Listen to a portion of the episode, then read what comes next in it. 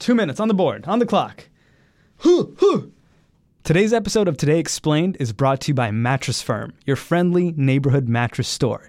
You can go to mattressfirm.com slash podcast and save 10% off your next mattress using the discount code podcast10.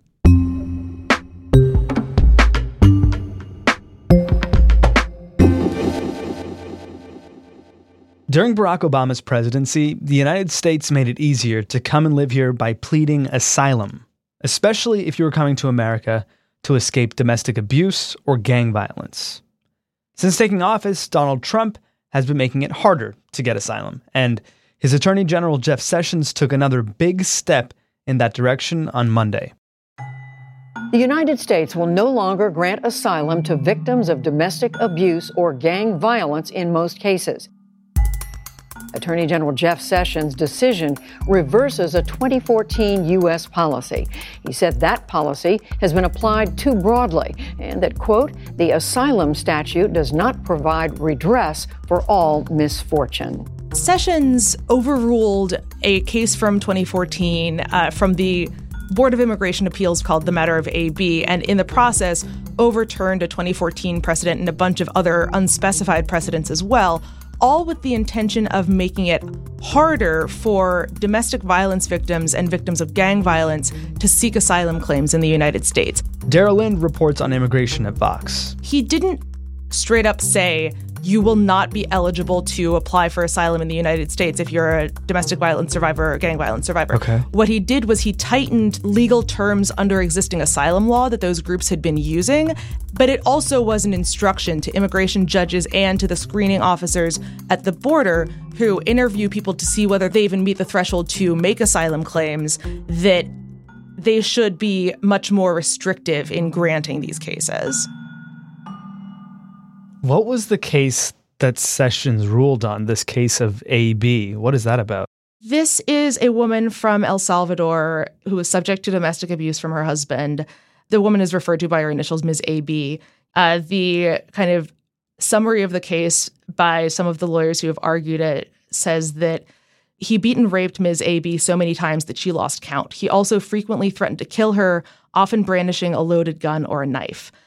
Ms. AB's husband was violent even during her pregnancies, on one occasion, threatening to hang her with a rope from the roof of their house. She sought protection from the Salvadoran authorities, but they were unable or unwilling to protect her. This kind of raises two separate questions in asylum law. One of them is the question of, you know, does being a victim of domestic violence mean you're in a particular social group?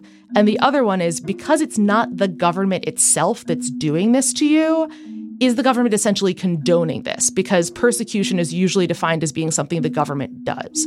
So the standard has been that if the government is unwilling or unable to protect you, that that's a basis for an asylum claim that's also kind of getting tightened. Sessions is saying that just because the government doesn't answer your call for help doesn't mean they are okay with what's happening. Okay. And that you have to show that the government is essentially condoning what's going on.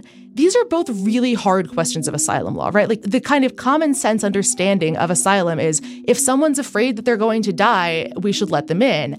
That's not what the actual text of the law says. The text of the law says that you know, there's more to persecution than just being afraid, that it has to be, you know, this deliberate targeting based on something in particular. And so these really do get into questions of in countries that condone gender based violence or in countries where gang violence is so widespread that it's extremely difficult to be an adolescent boy and not be in a gang, at what point does that turn into a matter of persecution? And who is he sort of targeting here? It sounds like there's lots of cases from Central America. Is this something that will s- exclusively affect Central Americans? Not exclusively, but largely. Most of the people who are coming to the US border and seeking asylum right now are Central Americans. Where are President Trump and Jeff Sessions coming from? How many people are actually coming to the United States and trying to get asylum? So, the numbers that the administration uses are that In 2009, Homeland Security conducted more than 5,000 credible fear reviews. By 2016, that number had increased to 94,000. They came to the U.S., told officials that they had a credible fear of persecution, Okay. and were allowed to pursue an asylum claim.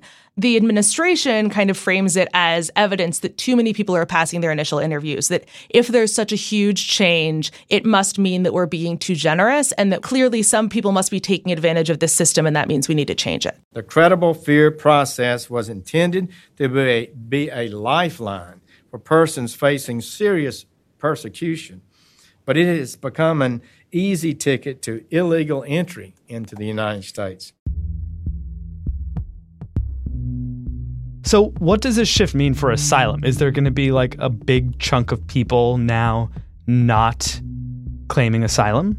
there, I think, are going to be two things to watch coming out of this. One of them is that the federal courts don't really have direct authority over what Sessions just did, but it's possible to appeal something from the Board of Immigration Appeals to a circuit court. It is possible that we're going to see attempts to kind of roll back or limit the scope of this new Sessions ruling by people appealing their cases up to circuit courts you know, you're not going to see the kind of nationwide injunctions that we've seen against the Trump administration in other cases, but that's a possibility. The other thing that's really important to watch, though, is that there's a really open question as to what this is going to mean for the asylum officers who are currently doing those screening interviews hmm. at the border and what guidance they're being given on how to tell somebody who has a you know credible fear of persecution based on membership in a particular social group versus somebody who just has a credible fear of gang violence and that you know only the first person should uh, kind of person should be allowed to get in. There's a lot of concern among immigration lawyers that there's just going to be a huge spike in the number of people who are trying to come in for those screening interviews who are going to end up failing those screening interviews where they might have passed a few weeks ago because they're being held to this higher standard Is there a chance that the Trump administration and Attorney General Jeff Sessions are doing this as a deterrent? And are you even allowed to do that when it comes to asylum? It's definitely the case that the Trump administration has been making a ton of policy changes in the last several weeks, all of which are intended to do two things. They're, you know, trying to crack down on people who are coming over into the US now, and they're trying to send a message to people who are considering coming into the US that it's a bad idea. So yeah, they are trying to deter people. But the difference here is that some of the other things that they're doing, like when they're separating mm-hmm. families at the US border, they're not reducing necessarily the chance that the children and parents will be able to stay. They're mm-hmm. just making their mis- them miserable. In this case, it's a separate kind of message. It's you will not be able to stay. You will be deported more quickly. And so once this goes into effect, if you do see an immediate spike in people getting sent back quickly, that is going to have an effect on fewer people trying to come to the US. The question, of course, is like, the reason that that this is a humanitarian asylum issue to begin with is like the kind of calculation that you're supposed to make in border security of making sure that people don't come across illegally there's supposed to be a loophole in that for people who are legitimately fleeing persecution so it's incontrovertibly illegal to try to stop legitimate humanitarian migrants from seeking safety if they legitimately fear persecution.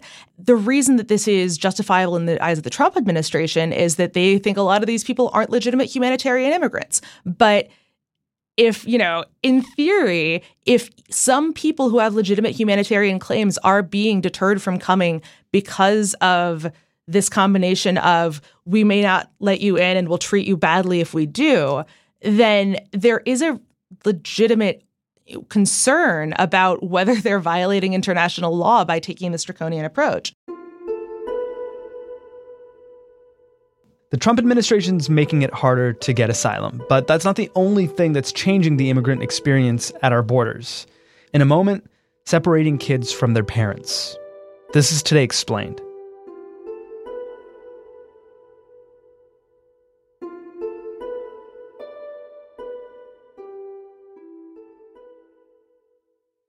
True story, I don't like my mattress, but it's brand new, and, and you know what I don't like even more than I don't like my mattress? Wasting stuff. But this all could have been avoided if I had just gone to Mattress Firm. Seriously, they make it pretty easy. They're all over the country, they're all over the internet. consider using the discount code podcast10 to get 10% off your next mattress at mattressfirm.com slash podcast. I certainly am.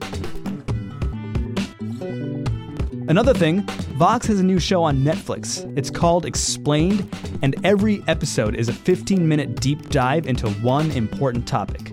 This week, that topic is why diets fail. The episode's up now, and it's way more fun and interesting than dieting. Go to Netflix on your phone, on your computer, on your TV, or go to netflix.com slash explained to watch the show.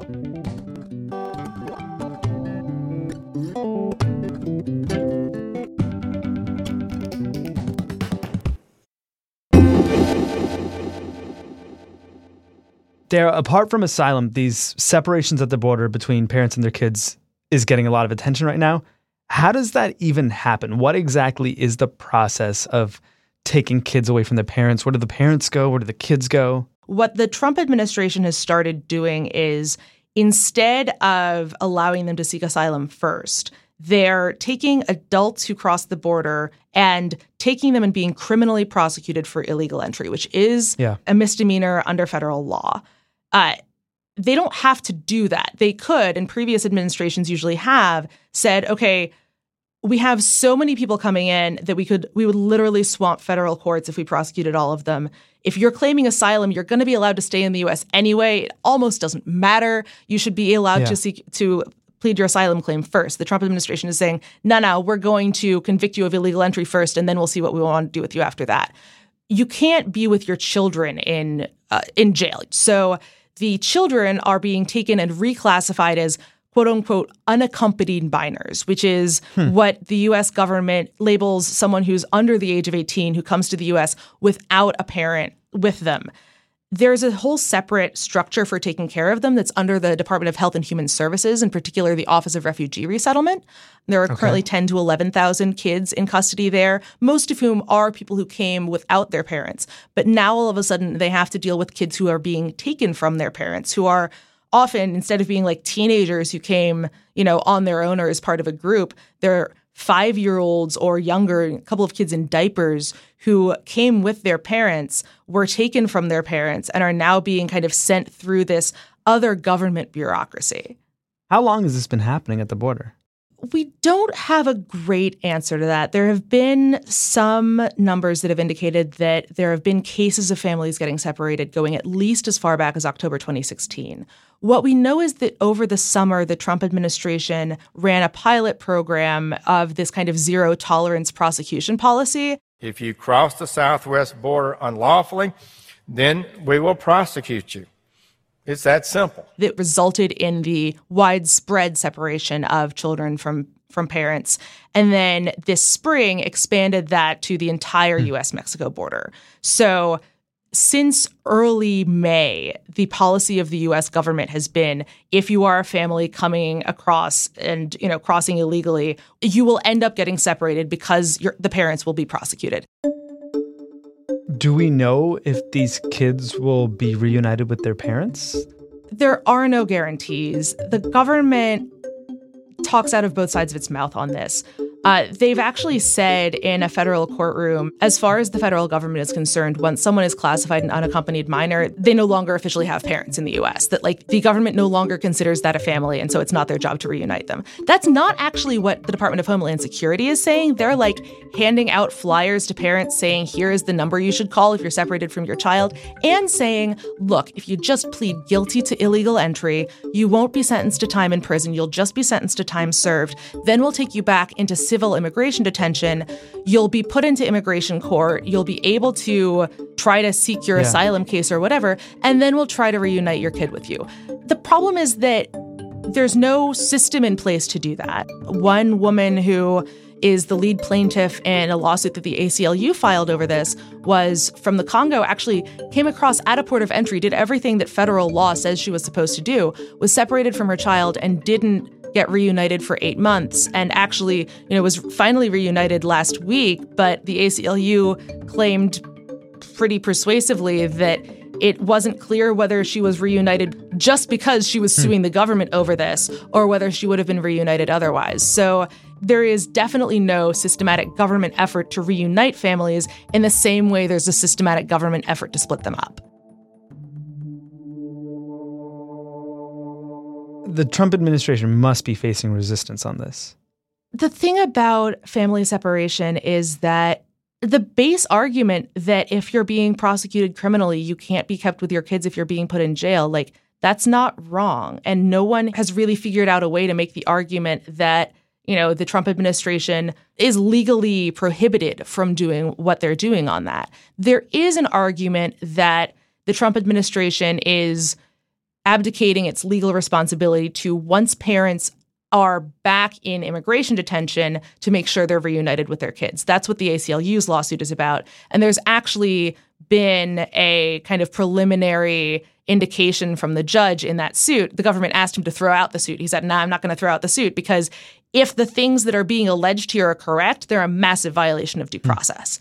So that's an indication that there might be some kind of legal remedy here. But even if that suit gets won, that's not going to prevent families from getting separated. It just theoretically creates an obligation on the part of the government to reunite them. And like what that theoretical obligation looks like in practice and how effective it is is a ginormous open question. What's the effect that this is taking on these families that, that are being split up?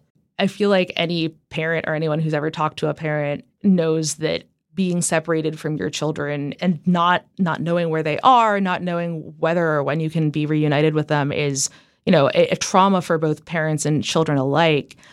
Federal defenders have said that some of their clients say that when their child was taken away from them, the Border Patrol agent said, Oh, I'm just taking them for a bath, or Oh, I'm just taking them to question them and I'll return them to you. And like hours later, they realized that their children weren't coming back to them. We've also heard cases of Border Patrol agents saying, We don't believe in families here. You're never going to see your children again, which is its own kind of horror the Washington Post uncovered a case that Border Patrol hadn't really announced of a man, you know, dying by suicide uh, in the night after he was separated from his wife and his three year old child.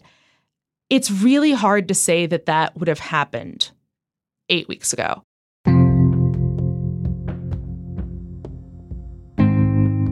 You know, it, it's possible that under a previous policy regime, that you know, his wife and child would have been sent to family detention and he, he would have been detained separately. But it's also possible that the parents of a three year old child would be seen as like not a huge priority to detain and they would have passed a screening interview for asylum and put on an ankle bracelet and gone on their way. I really don't like talking in general about debts that are the result of policy because there's always so many variables. But in that particular case, it's really hard to say that the policy of separating children from their families isn't what led to this death.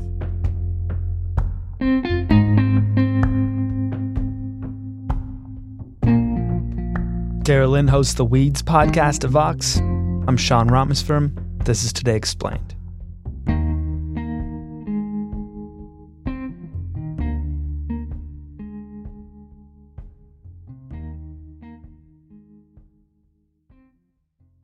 Shoutouts to Mattress Firm for supporting Today Explained. You can find out more about your next mattress at mattressfirm.com and you can get a 10% discount off that mattress at mattressfirm.com slash podcast. Also, they have real stores.